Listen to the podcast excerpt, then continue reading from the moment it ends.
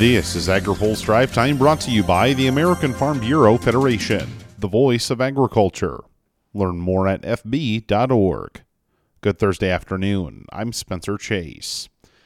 The list of correspondence and calls for the Biden administration to allow summer E15 sales in the wake of high gas prices is now a little bit longer. Leaders of the nation's corn growers are asking President Joe Biden to use emergency authority to get E15 in the nation's gas pumps starting at the beginning of June. That letter comes following outreach from biofuel groups and other interested parties requesting the same over the last few weeks. In a letter signed by National Corn Growers Association President Chris Edgington and leaders of 19 state corn grower groups, Biden is told replacing one third of E10 with E15 would displace all of the oil previously imported from Russia. The grower leaders say blending more ethanol, not less, is an immediate step to help lower fuel prices. The Biden White House may be fielding requests to help biofuel producers, but the country's beef producers are welcoming the administration's actions on a new deal with Japan. Under a new agreement, U.S. beef would face three separate safeguards that would need to be hit before additional tariffs on American product could be hit. Previously, only a volumetric limit needed to be surpassed before an additional tariff would be applied on U.S. beef. Now, another trigger based on Japan's other trading partners and a third based on the U.S. exports of the previous year have also been added to the tariff formula. Kent Bacus is a trade lobbyist for the National Cattlemen's Beef Association.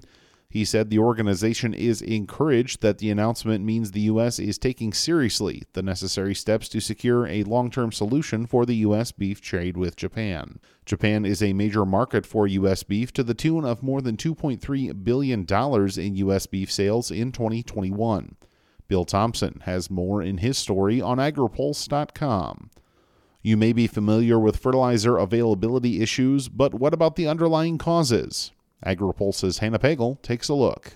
An industry leader says the COVID 19 pandemic and natural disasters have impacted the supply of fertilizer. Jenny Martin with the Fertilizer Institute says delays in critical upkeep to fertilizer production facilities caused the beginning of a fertilizer shortage. With the pandemic, a lot of manufacturers in the United States, they've had to defer some maintenance that's critical and required. And so last summer, they had to take a lot of manufacturing offline to do those repairs. And so that's impacted supply that we're seeing today. Martin says weather events that occurred in the last two years also caused many facilities to temporarily idle. The natural disasters that had happened back in 2021 and 2020 that impacted manufacturing. So February 2020 winter ice storms you saw in Texas and then um, Hurricane Ida that hit as well. So that hit um, Oklahoma, Texas, and Louisiana, and that's about 60% of total U.S. ammonia production. And so it affected their ability to keep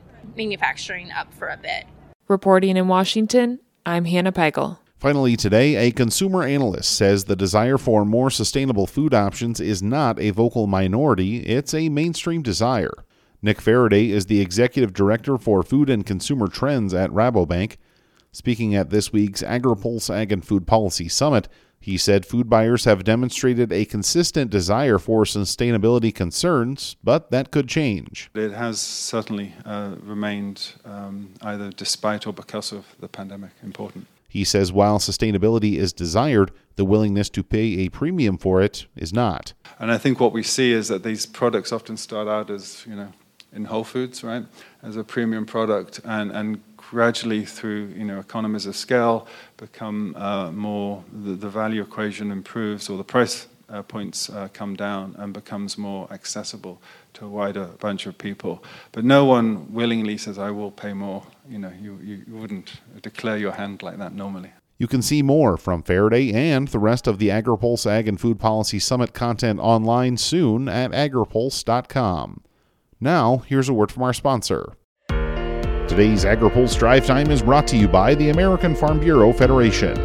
There are more than 140 million acres of farmland used in conservation and wildlife habitat efforts.